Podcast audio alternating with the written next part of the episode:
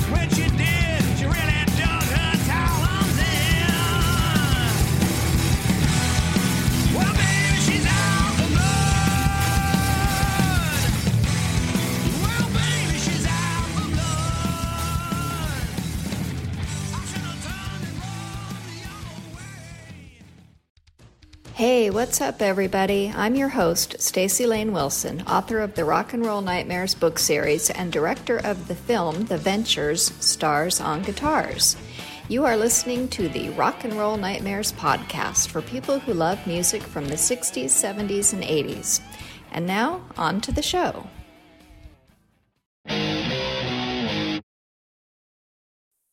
Welcome to another edition of the Rock and Roll Nightmares podcast. This is your host, Staci Layne Wilson, and I'm joined by two authors in the Rock and Roll Nightmares book series and a previous guest. Shane Bitterling wrote Daydream Bereaver in Along Comes Scary. Joel Amos wrote Sharing the Fright Together for Do You Fear Like We Do? And Aaron Kai was on the show previously to talk about the connection between rock music and pinball. Today's topic is portrayals of rock stars in comedy movies.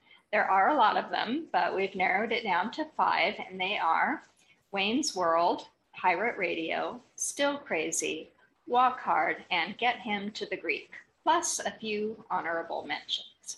Hello, everyone. Hey. Hello, hello. Hello. Okay, so before we get started on talking about the movies, I just want to get a rundown on what you guys are up to. So let's start with Shane. It is that season, so I'm pimping my little children's book again. Um, it uh, came out last year and still kind of going strong. And it is a Halloween book, and it's called The Year Without Halloween. And it's uh, for ages two to 102. I'm really proud of it. I'm more proud of it than anything uh, anything else I've ever done, which is you know mostly short stories and screenplays and and the like. And I'm just absolutely still in love with the art by Waleed Atch.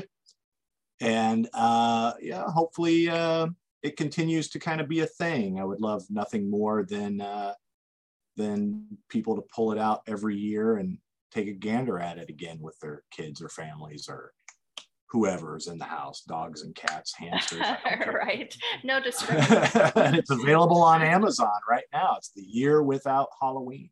Absolutely. Highly recommended. I love your book too. Yeah. Um, so, Thank you. Joel, can we get a little rundown from you? Yes, of course. Um, I'm Joel Amos, and I run a site called The Movie Mensch uh, because I grew up in a Jewish household, and Mensch was used my way more than any other word. So I figure that's a good thing. That's a good guy. Let's name the site that. Um, so I'm doing reviews, interviews, features, and all that. But I also um, kind of been slowing down on that a little bit and uh, focusing on writing for myself. So uh, there's a book I'm working on. Uh, I had some real serious heart uh, issues. I almost died about seven years ago, and then again six years ago. Um, so I'm hoping to put together a book. I've got about uh, 180 pages written, and uh, I hope to get that out in the next year. Um, I also just talked with a friend, and we decided we're going to start to write a book uh, about. I know this may be controversial, but that the 1980s was the best decade for music in history um, because of everything that that came out of it and that it's influenced through today. Um, so we're going to ham that out, and uh, next time we chat, hopefully we'll be a little bit more into that. Oh, that sounds like fun. So, I mean, there's so much to do with the 80s. I was just Exactly. reading that book, um, um, Nothing But a Good Time, about the hair metal invasion of the, the 80s. And a lot of the artists talk about how new wave was the thing, you know, new wave, uh, you know, like the Plimsouls and the new romantics and stuff like that. So it's kind of like almost a battle. Are you going to get into that? Like, which part of the 80s are you going to be Um, focusing in on your book? All of it? Uh, all of it all of it because it's just it's such an explosive exponentially explosive decade i mean there's so many people that were influenced by what came before who in turn influenced everything that came after and with the help of mtv there was an intense diversification of music where you know people would listen to michael jackson and then iron maiden and it was just that had never happened before um, you know you liked what you like and i thought the 80s really opened up people's ears and uh, so we're going to address it. We haven't decided whether we're going to take it year by year or genre by genre um, to kind of capture the evolution of the 80s and how it kind of catapulted us into the 90s and beyond. That sounds fantastic. I'll be reading it for sure. All right, thank you. You get book number one. Good.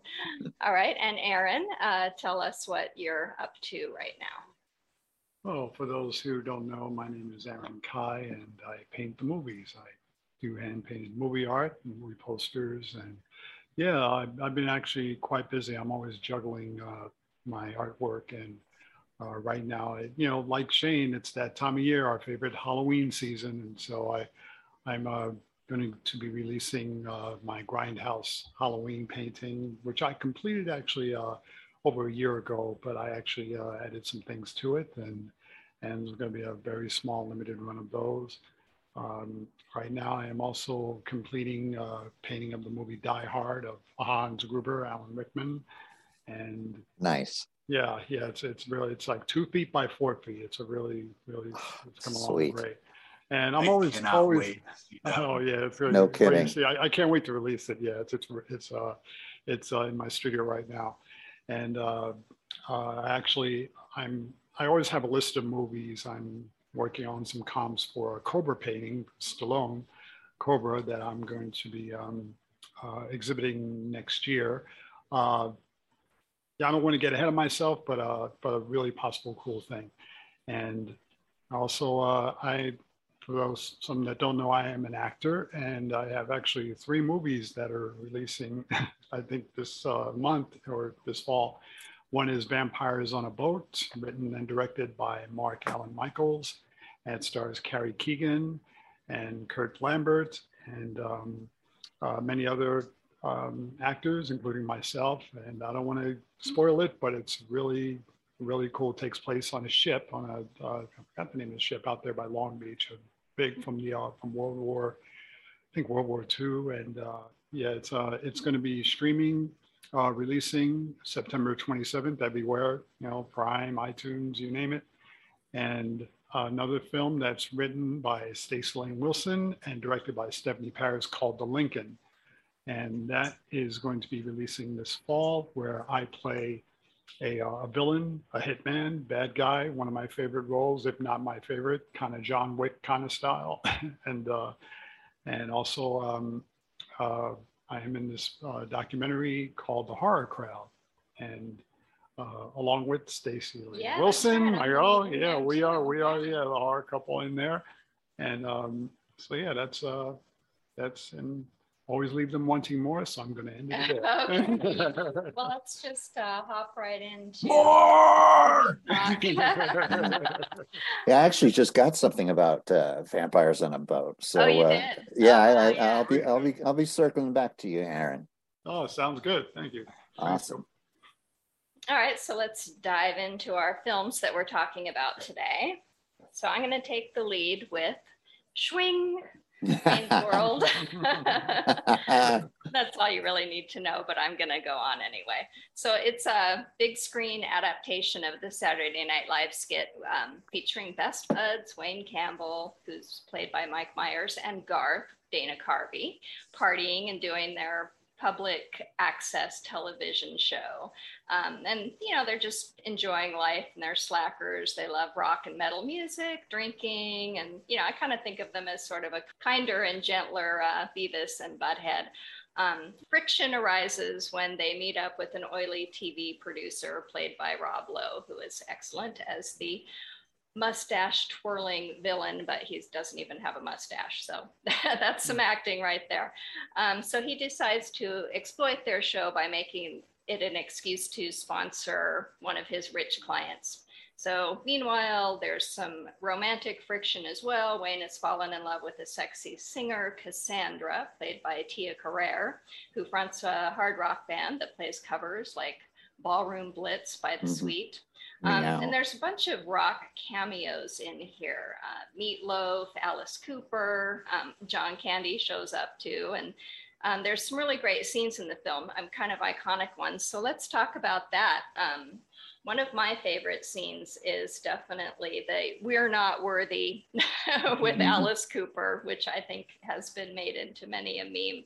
Um, what are some of your favorite scenes in this? Let's start with uh, Shane. Uh, it's exactly how I feel every single day, uh, thinking of Alice Cooper, and uh, he actually plays a little part. Uh, I mean, well, not acting wise, but uh, the character of Alice Cooper plays into something that I'm working on um, right now that I can't really mention, but they're supposed to have made an announcement uh, for the past three weeks and have not yet. Ah. So.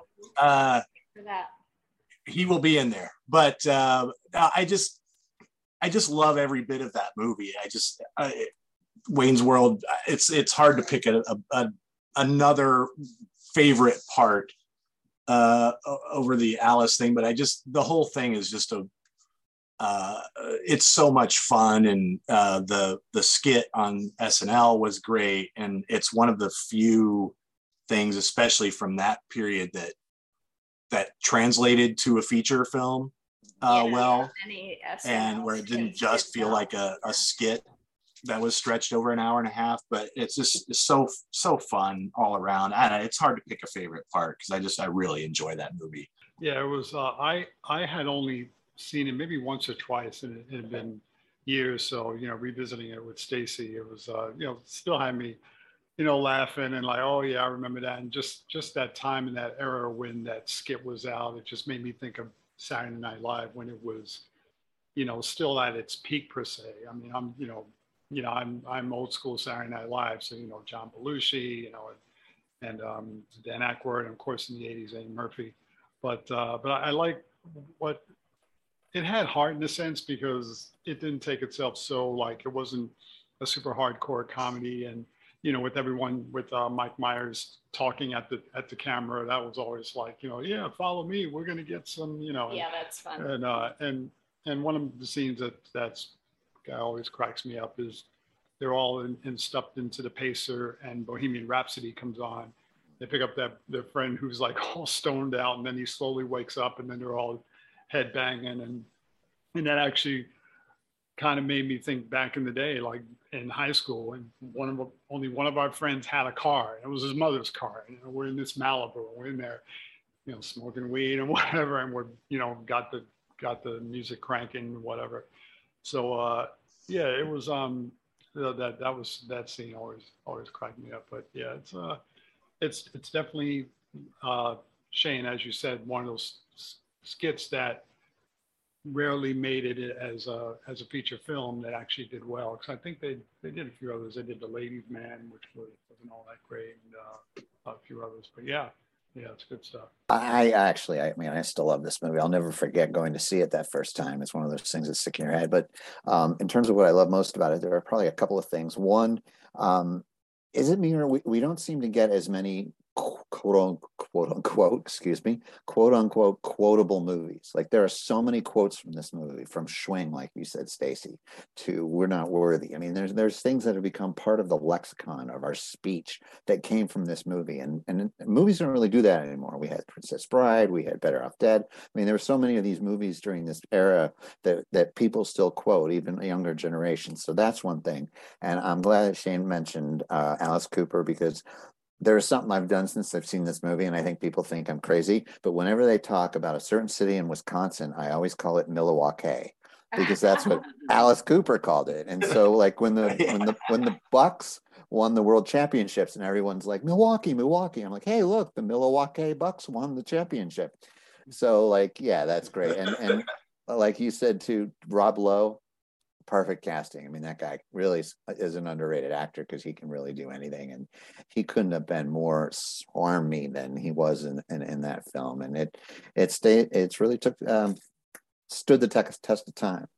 Oh, it has. And I do feel though that maybe I wonder how it would um, play to I hate to say the younger generation, the kiddies, because there are a few things that they probably wouldn't get, such as the recreation scene of Laverne and Shirley's opening. You know, I don't Mhm. know if that would translate, but um, I do feel like one of the things that really helps the movie is that true love of music really comes across. But I feel like um, Penelope Spheeris, the director, um, she is so immersed in the music world, punk, um, metal. She did Decline of the Western Civilization, the metal years, and she directed music videos for uh, Megadeth and Night Ranger, and wrote and directed Suburbia, which is also sort of a slacker flick from that uh, previous era. So I think that also really helps it come across even more so than um, uh, Mike Myers and Dana Carvey.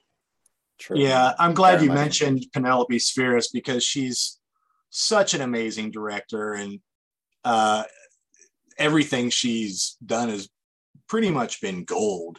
And she was just so perfectly suited for for this movie. Mhm. And reading her fairly recent interviews about how hard it is to work and everything that's kind of happen and why we don't have a new Penelope Spheeris movie every year and how she's just kind of walked away from it all. Yeah, it's just it's really sad because uh, so many of her movies have stood the test of time. More Penelope Spheeris, please. yes. Amen. Yeah, and there are also some fun in the in Wayne's World, sort of almost music videos within the film, um, like the um, Dana Carvey when he's singing uh, "Foxy Lady." That's really a fun scene too. Yeah.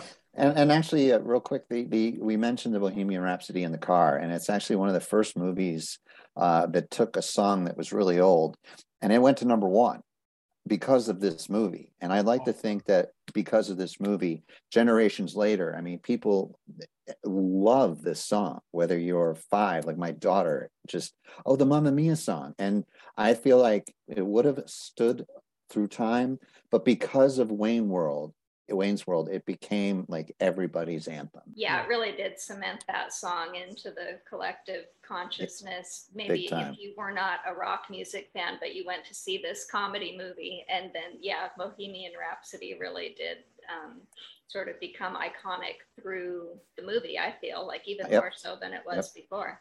I mean, it went to number one, and I don't know if it went to number one the first time around. It's something how how a movie like that or you know certain movies will resonate a song.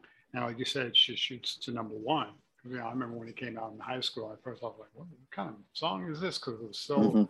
all over the place at the beginning. Is it opera? Is it this? And then it has that big you know kick in. Oh, yeah. oh wow. So yeah because what's the song that just went number one from Oh, right. Strange- the uh, from Uh, Stranger Stranger Things, Things, uh, uh-huh, the Kate Bush. Well. Kate two of them. Bush. yeah Kate Bush and then Metallica's song uh, Oh, actually went. Metallica's did too, huh? Uh, Master of Puppets went into the top ten because Yeah, of Stranger Things. So, I, and in some ways, I feel like this was the first movie to kind of do that to introduce older songs to younger generations. Well, and also it's just it's kind of one of those comedies that they they don't really make at all anymore, and that it's pretty innocent. You know, it's it, like if they made that today, it would just be really filthy and you know super r-rated and just kind of you know there there aren't characters that are likable like wayne and garth in movies anymore.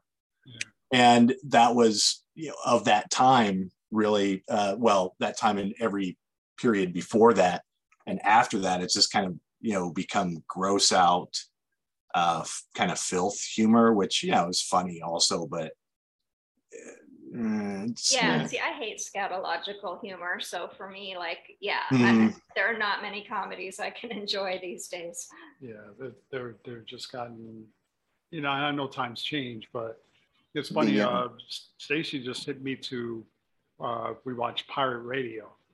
And Ah. I had never seen Pirate Radio, and I gotta tell you, this movie just, Awesome. It was, yeah, yeah, it was, uh, I never knew the story. It was based, that was based on a true story, you know, direct, Mhm. directed by uh, Richard Curtis. He, he wrote Four Weddings and a Funeral and Love Actually, and some of the Mr. Bean series, actually. And he, I think, he, yeah, he did, he wrote uh, Mamma Mia also. Speaking of Mamma Mia, Mamma Mia. Yeah. and, uh, yeah, but it stars, uh, you know, Philip Seymour Hoffman as the Count and Bill Nighy as Quentin, one of my favorites. Yeah, I remember him from uh, Still Crazy and and uh, a few other uh, films. Nick Frost, of course, from from Hot Fuzz and Yeah, and, And Shaun of the Dead, and Bill Nighy was in Shaun of the Dead. Too. Yeah, oh yeah, sure, yeah, sure was, and and uh, and even Kenneth Branagh, you know, which he, he kind of looks like I don't want to say out of place, but like, what's he doing in this? You know, but he's actually really good. You know, I don't know if you've seen it or not, but Yeah, he's like the villainous foil too. I mean, kind of like how Mhm. you know Rob Lowe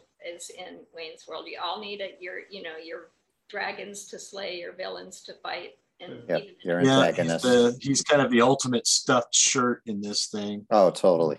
Everybody wants to have fun. He wants to go poop on the party. Yeah, he's the British stiff upper lip to the T.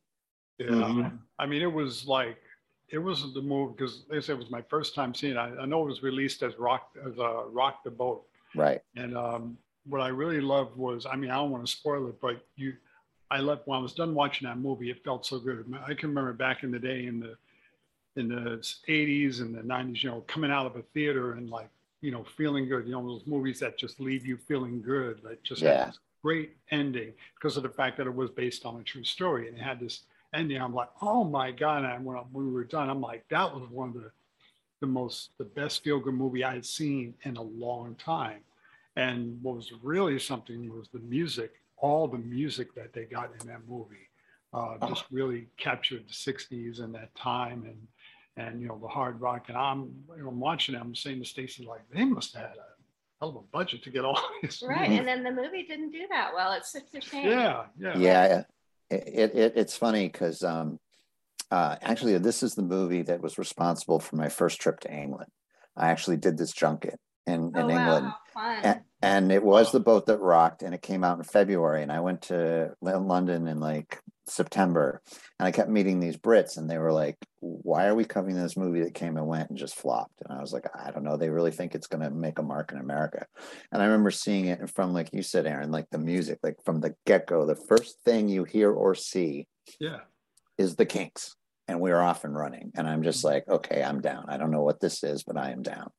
And it's also a history lesson that I think is important for people to know that, you know, rock and roll wasn't always just something you could turn on the radio. I mean, there was a time in this movie, and they show this is the crux. I'm not giving anything away, but the BBC banned it. So, like, you couldn't get rock and roll. And this was not even like the 50s, this is the 60s yeah, and you could, yeah. couldn't listen to rock and roll in England.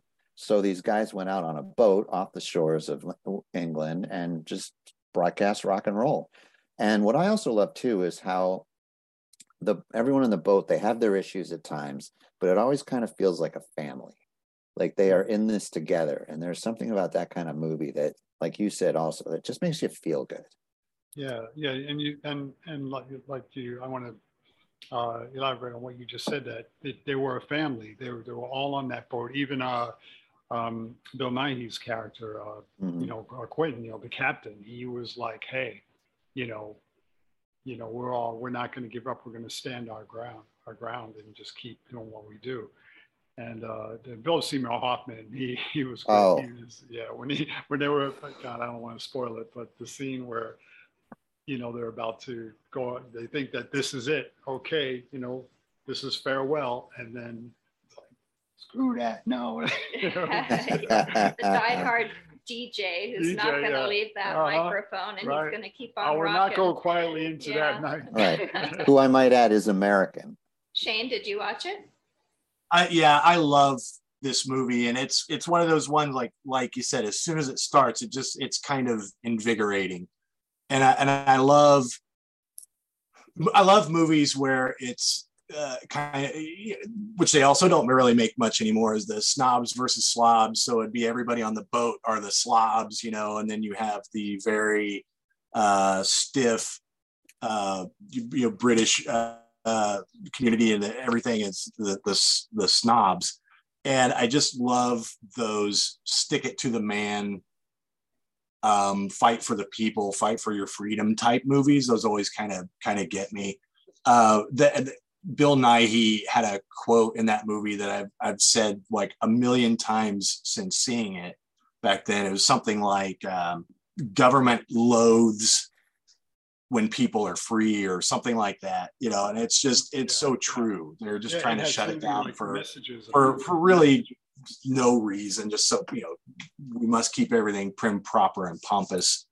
Uh, but I just it's such a great cast and the music, the story, the everything, the fact that it's you know true story. And I just I don't think people would really understand that now because you know we're you know just the thought of rock and roll was going to bring down an entire nation and is going to going to end the world it's like elvis's hips Right. or going to send everybody to hell in a handbasket yeah.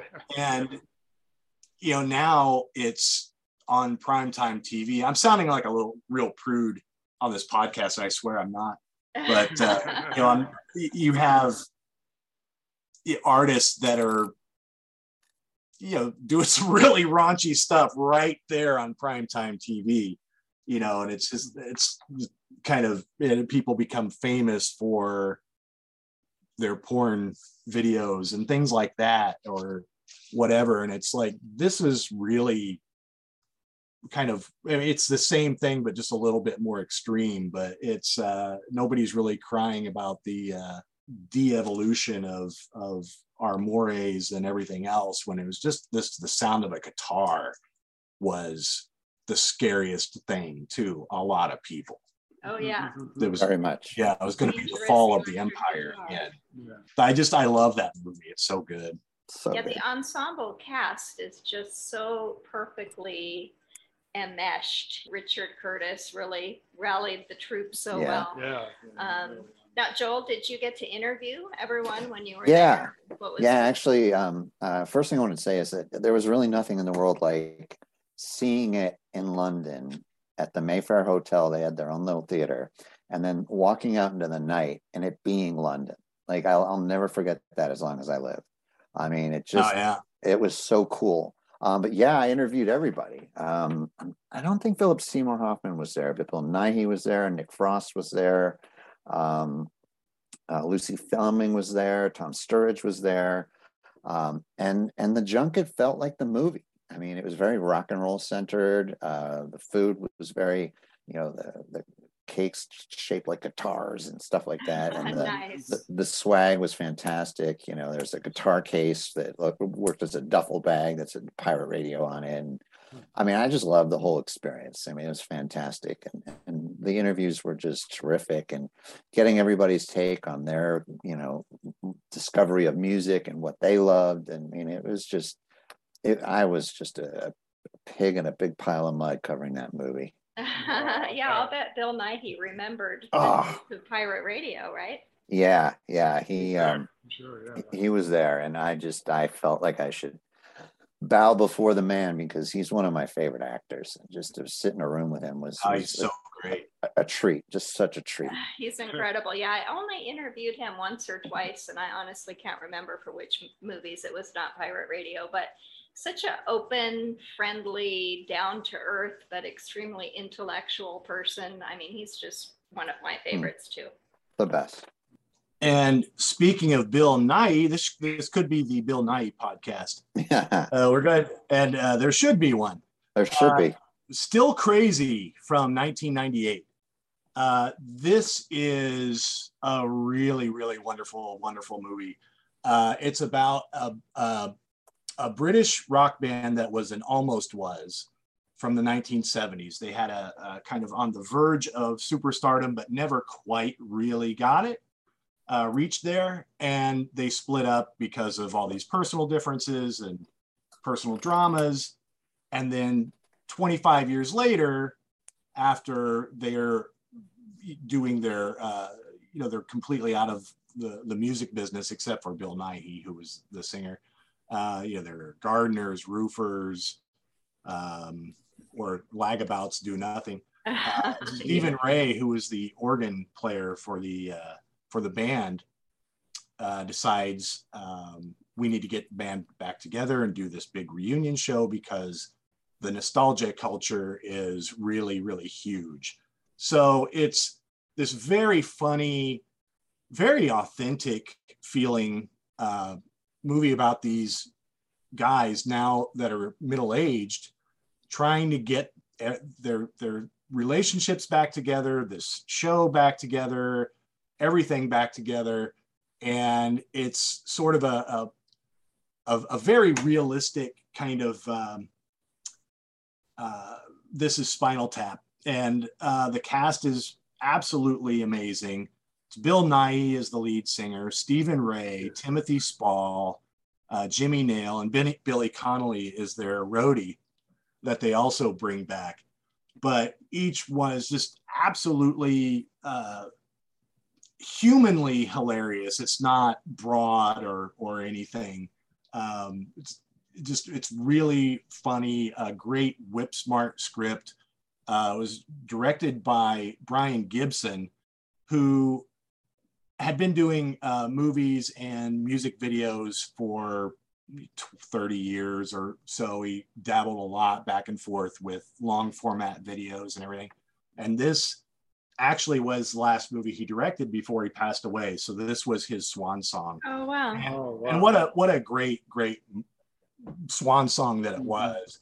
Yeah. But the written by th- this these these two writers are absolutely the I'm not worthy moment. Uh, these are the oh, I'm not worthy writers. Dick Clement and Ian La Frenais. They had been working since the 1960s. They wrote this movie in their 60s. Oh, okay. And now, 20 plus years later, they're still active and doing big movies, some of them blockbusters, and they're in their 80s. And they they've dipped into the well of music movies many times, and every one of them is just kind of an absolute stone cold favorite or classic. They did the commitments. Uh, they did Across the Universe. They did this and just on and on and on. They did a Bond movie. Oh wow. They're just they are they did an Aardman movie that flushed away.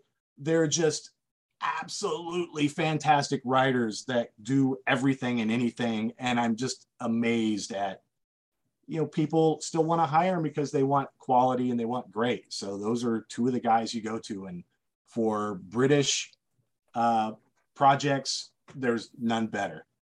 So I just I love this movie and it's just it's so funny and uh, Bill Nighy seems to be one of those people that I quote from a movie. But there's this one it's you have to see it kind of in context. But uh, there's a scene where he there's a birthday cake for him waiting on a table, and it's all these men struggling with their with their middle age.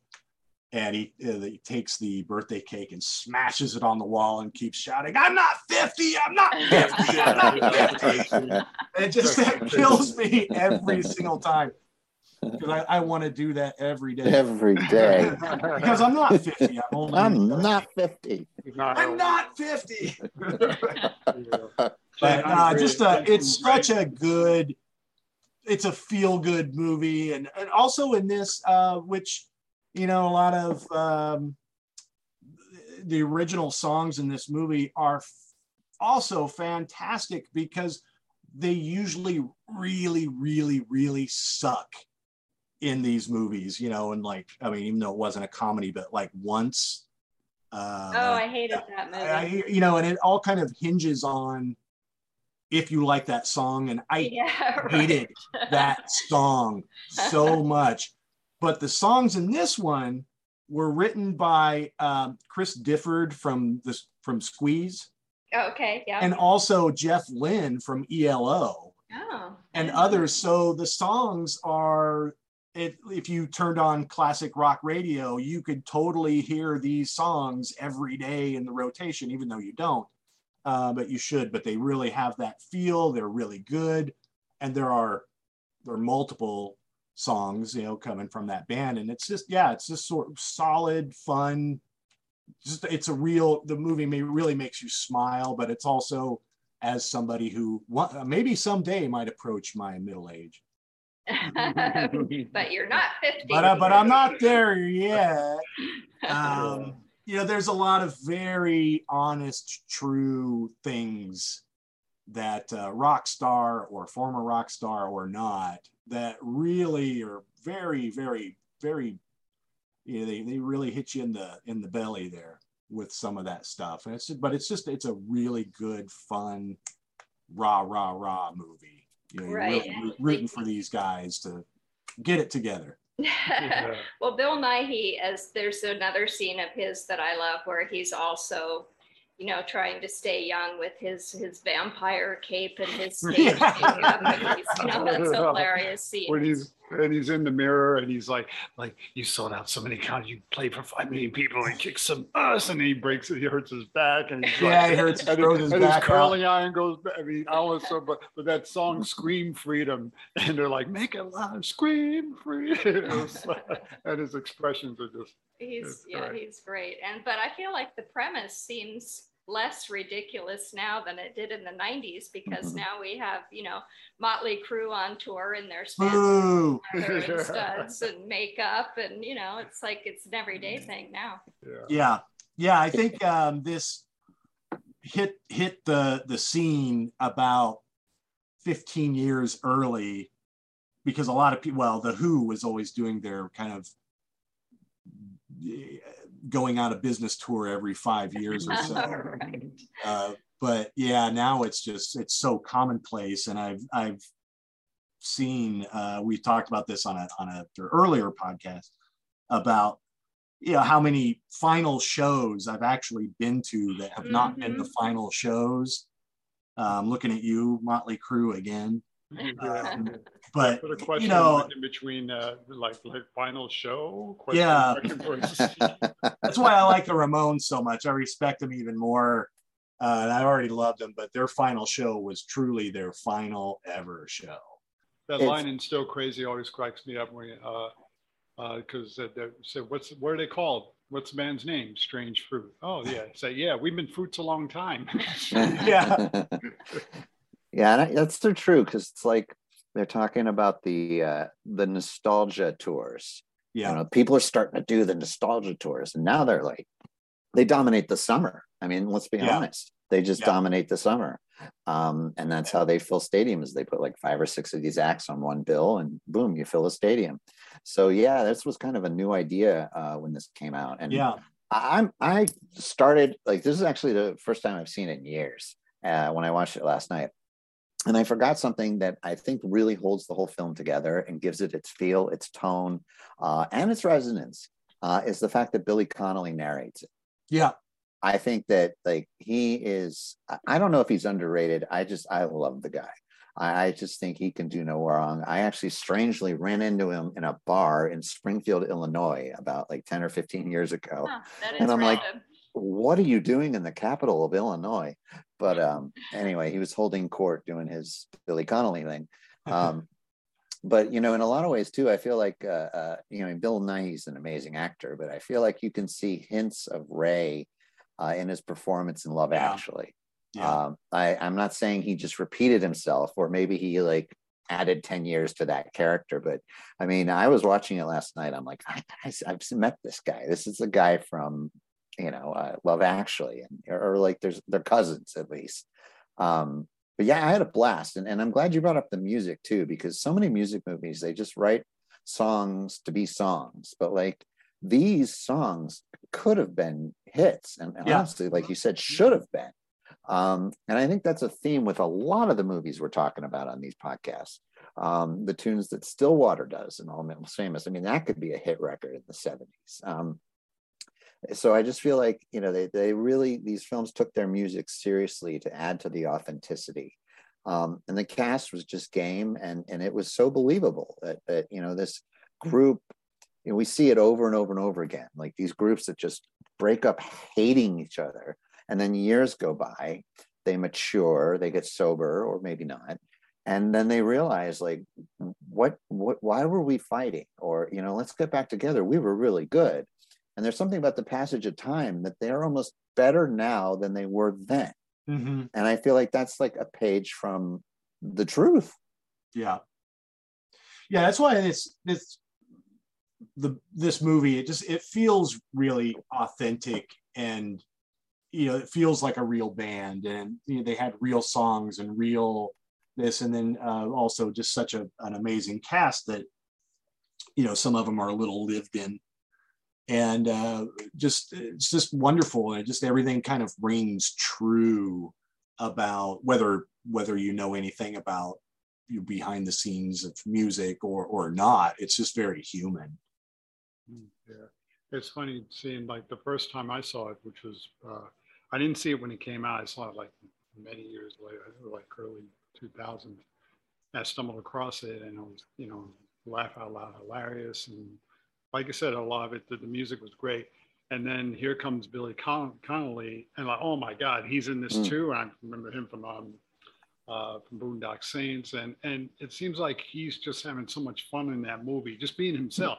You know, he's like, Yeah. ah, we wait with bated breath, and he's, oh my God, Night of Living Dead, look at you guys. You know, like, like he's hanging out at the bar with you. You know, yeah yeah and he's uh he's really in truly immersed in the rock world because my first introduction to billy connolly was watching the arms benefit with jimmy page and he in the 80s i believe that was in the 80s and he introduced a lot of the bands at that ronnie lane uh, arms benefit oh that's right Yeah. Oh nice piece of trivia there yeah right uh, let's get into walk hard with joel Ah, Walk Hard. You know, what I find so interesting about this movie is when I first heard about it, um, uh, Walk the Line had come out so recently, and I'm just thinking, oh, this is, you know, Hollywood was making parodies of everything at that time. And, you know, the, the scary movie, this is a scary movie, whatever, you know. And then I went in to see it, and I'm like, this thing stands on its own. Um, you know, yeah, there's like similarities between the Johnny Cash story and, you know, the wrong kid died and, and, um, but it's just it's just so much fun and i think why it's so much fun um, has everything to do with john c. Reilly and and it's just his performance i it's dramatic it's comedic and and it's it's a it's a preview i think of everything that he's done since and and really kind of put the guy uh, firmly on the map. And he is the most unlikely looking movie star. And this movie just put him over the top. And if people didn't see it when it was in the theaters a ton of people have seen it on home video. And this is one of these movies that i think when you meet a new person you can ask them about walk hard and i guarantee you they've seen it. Yeah, well, I mean, I actually I remember I watched the first part of it a few years ago, and I just I didn't really like it. I couldn't get into it. I'm like, eh, it's okay, but it was too much like Walk the Line. But Mm. then I rewatched it, of course, to prep for this podcast, and pushed through the beginning, and then it gets really funny. I mean, I just love like how he goes through Dewey Cox. He goes through his Bob Dylan phase, his Beatles Maharishi phase, his Brian Wilson phase. You know, it's really uh, funny. And then the part where he like he, it's not a hotel room, but it's like this hotel room trashing scene, and then he's like he's breaking furniture and you know all Bend- this stuff. Bending paper clips. Yeah, and then he starts. uh, yeah, he's like resorts to like ruining the Zen garden and and yeah, bending spoons and all this stuff. It's really funny how it goes on and on. Yeah, and it's also got some great cameos. Everyone from Jack White to Jack Black, and so I thought it was a lot of fun as I pushed through that beginning part that I didn't much Yeah. care for. yeah i really like this one uh, and i just there's that period of movies all around this where you know everything had Will Ferrell in them or or Mhm, yep. something, and I just I just don't find them funny. I mean, they have occasional like a line here and there they're funny that but this one I thought was was really really well done and uh it was it kind of not as broad as like a naked gun or or um airplane but it it it kind of dips into some of that a little bit without going too over the board but or overboard but I- just I think it really worked, and it's kind of one of the few Judd Apatow movies that I I liked, and I and I do think it all kind of comes down to John C. Reilly. Yeah, and he really can sing. I remember he was in Chicago. Singing. Yeah, Yeah. Yeah, Yes. watching Yeah. it, it was like was like, yeah, he actually can really sing. I'm like, wow, he's really doing it up there. And uh, um, because I always remember first seeing him in Boogie Nights, and I was like, I was like really impressed. And Oh, totally. yeah, yeah, and uh, yeah, he, you know that the the finale with all the lights and the Oh, that was really like, funny. Yeah, the Yeah. concert that had, yeah. you know, the choir and the symphony and Yeah, the like light it was- show and the, yeah, that was really funny too. I mean, Yeah. the way they send up some of these uh, different rock and roll cliches is really well done. I would I not feel like the- that temptation, the temptation to like, oh, the temptation. you know, and I also felt like it, it was um, you know Jake Kasdan and, and Apatow. It wasn't just like uh, you know not another disaster movie or Mhm. something like that, which were really popular around that time. Yeah. but it yeah. was they really knew the music i mean they knew that that world or you know they were they had a lot of respect for that type of thing even though it was you know very goofy and funny but it's they they really kind of knew the source that they were spoofing and i think that made kind of all the difference in the world i was watching it again last week and i I forgot all about it, but it just made me crack up all over again. I don't know why. I just always thought that was so goofy. But when he, says, "I think I'm doing okay for a 15 year old with a wife and a baby," that, oh, that right. line- it just kills me every time. And I'd forgotten about that, but I was just kind of guffawing all over again. But I'm just I'm so happy they cast him in this. You know, it could have been Will Ferrell movie, and it's like we I I wouldn't be talking about it how I am today if it, if it were. Let's get on to our uh, last film here that we're going to talk about in depth, and that is Get Him to the Greek. Um, it's about a record company intern played by Jonah Hill, who actually is in Walk Hard also. Um, and he's made to in, accompany an out of control, drug addled, self absorbed British rock star Aldous Snow, who's played by Russell Brand. And he's supposed to take him to a concert at LA's Greek Theater. And of course, hilarity ensues along the way from London to LA. Um, and this is a movie where I think the casting was spot on. Of course, Russell Brand as a spoiled British rock star couldn't be any better. But um, I I wanted to like this movie a lot more than I actually did because I felt like the writing was pretty juvenile and it does resort to that gross out humor that we were talking about before. It's it's a bit crass for my taste, but um, it it does seem like it's a fun premise. I feel like maybe it's based loosely on David Bowie and Ron Oberman, the young, inexperienced publicist who accompanied Bowie on his first trip to the US. And the songs are funny. I mean, they're tone deaf, like African Child. I mean, they do have some pretty funny lyrics, but, and again, we have the rock and roll cameos with Kurt Loder from Rolling Stone and MTV and Lars Ulrich from Metallica. But we do have a non cameo from Diddy as the record Mhm. executive, and he's a terrible Uh, actor. So, what, what did you guys think of this? This one has kind of a little warm space in my heart because um, this will always be the movie that Russell Brand smacked me like the devil in the face. Um, I, I asked him a question at the junket about how Elisabeth Moss slapped him in the movie, and he says, "Do you know uh, why that looks so real? Is because she really slapped me. I mean, just like this." And then he wound up and he slapped me. I mean, I had a red mark on my hand, and he felt terrible. He was like, "Give me autographs on anything he had." But yeah, this isn't like the greatest movie in the world, but you know, there are there are moments in this film. I mean, you mentioned P. Diddy. One of my favorite scenes that my buddy and I still repeat over and over and over is when he's on the video set with Pharrell. And the song's called I'm gangster. But Pharrell's wearing a pink polo. Oh, and he's like, oh, yeah, that screams gangster. I mean, there's moments, there's moments throughout this movie that, uh, that I just can quote back back and forth. But you're right. I mean, Russell Brand. I mean, this is the role he was born to play. Of course, this was uh, a role that was born in Forgetting Sarah Marshall. Is the same character that hooked up with Kristen Bell.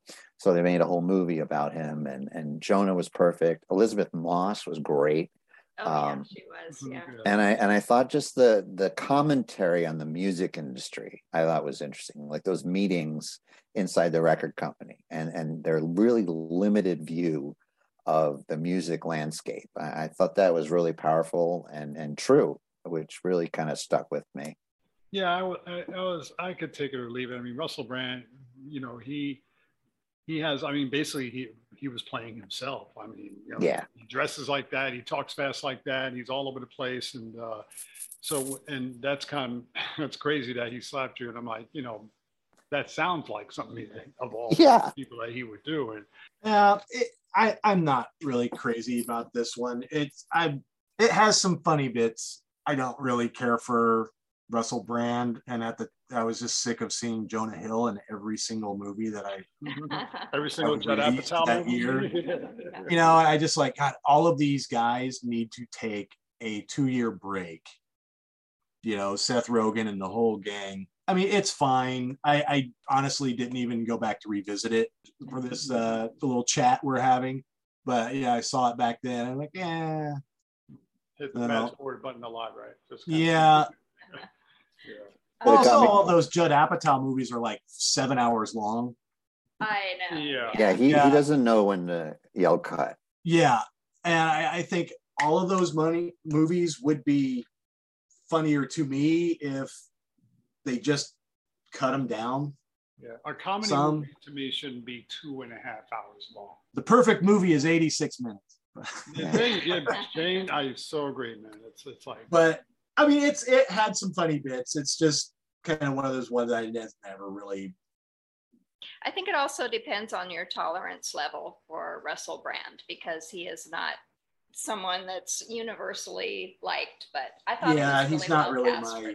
Thing. And I and that's the thing. I think he was himself. Yeah. yeah, He- yeah. He wasn't playing another character. So Yeah. yeah, It was like this No. is Russell Brand basically just being himself, just as a rock star, hanging out, drink, drink, drink, quick edits, cut its cut, cuts, ed, Mhm. edits, and and pass out, and the next day rinse, repeat. Now yes, blah, blah, blah, blah, blah, blah, blah, and put on the uh, captions because I don't know.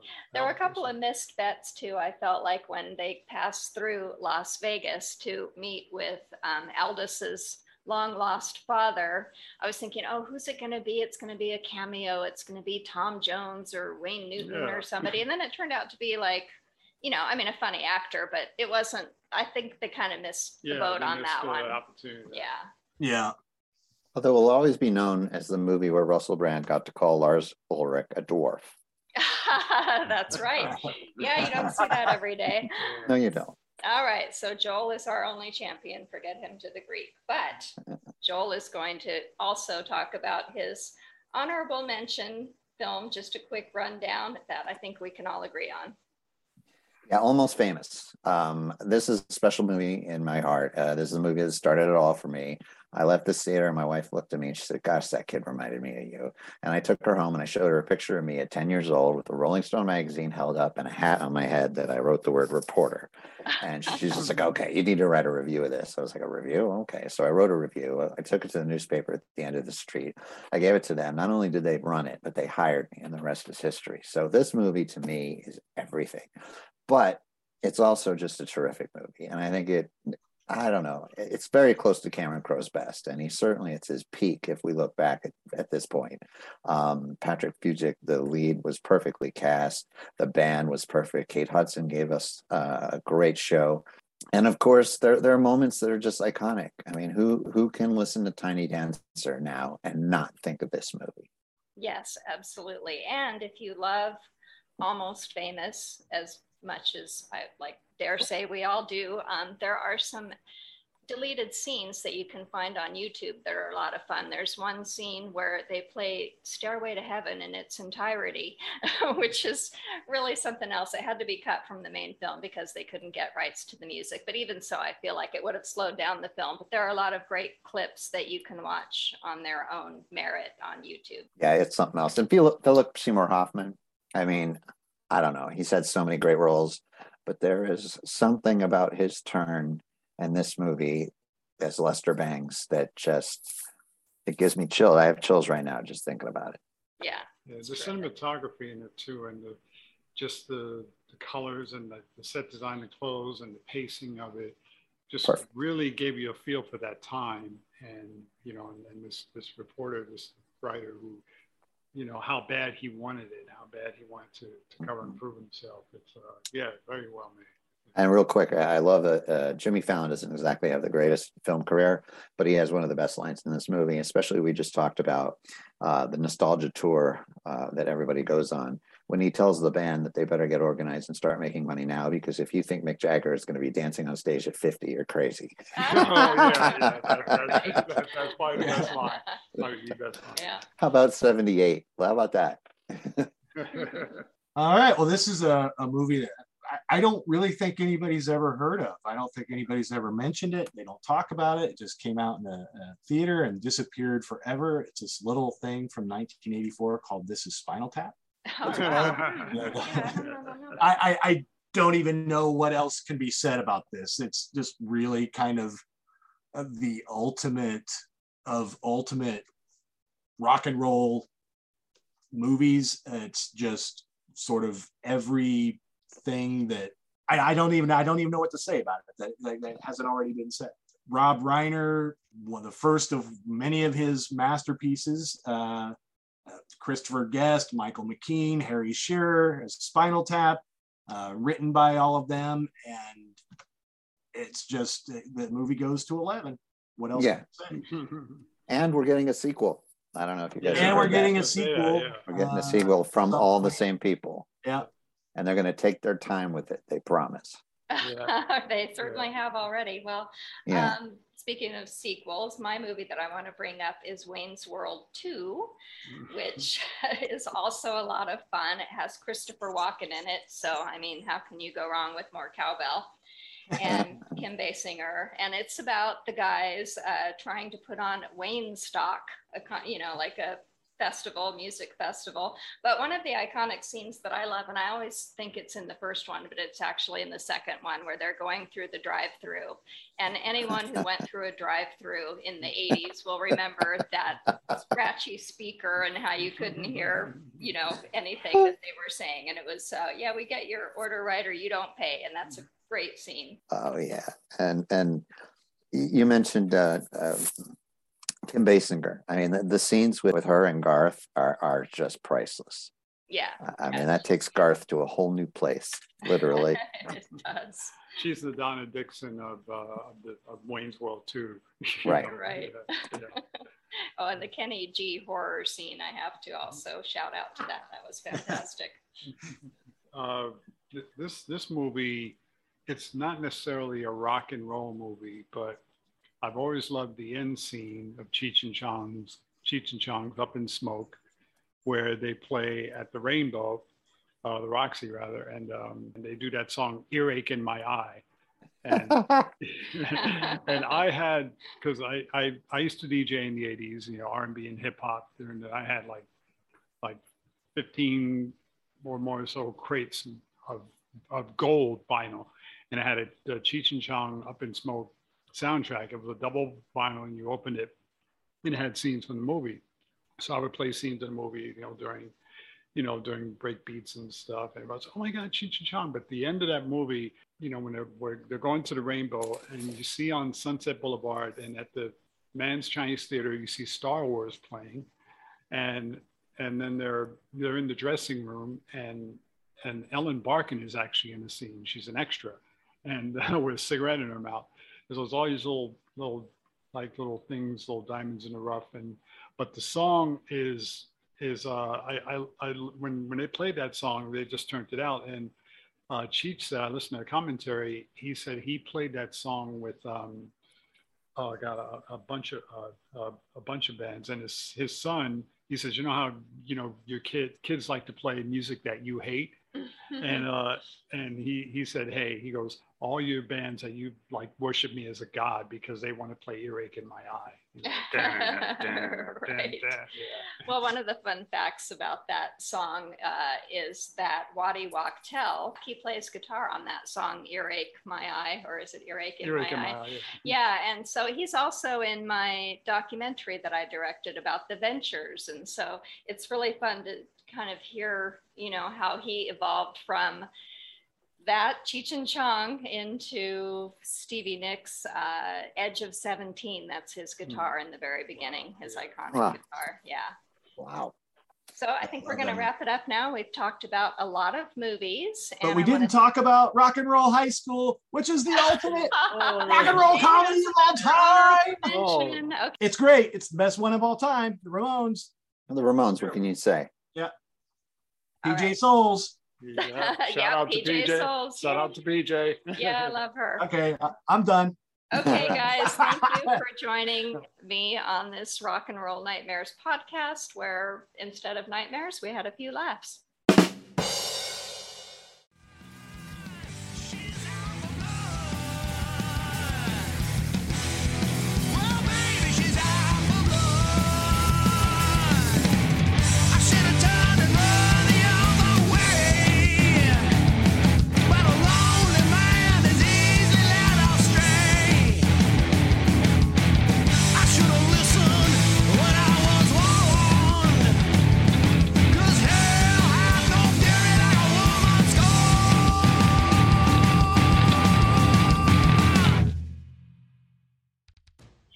Concludes another episode of Rock and Roll Nightmares. I'm your host, Staci Layne Wilson. The theme song Out for Blood is composed and sung by Larz with a Z, Cabot, and the band is Fuzzbuster. You can hear the whole track in the horror comedy film Valentine DayZ, also with a Z. For photos of the guests and show archives, please visit the website rockandrollthings.com. That's rock and roll with an N. You can also join the Rock and Roll Nightmares Facebook group or follow us on Instagram at Rock and Roll Nightmares Books. That's B O O K S. This is an indie podcast, so your subscriptions and ratings are really important. Thank you for joining me, and until next time.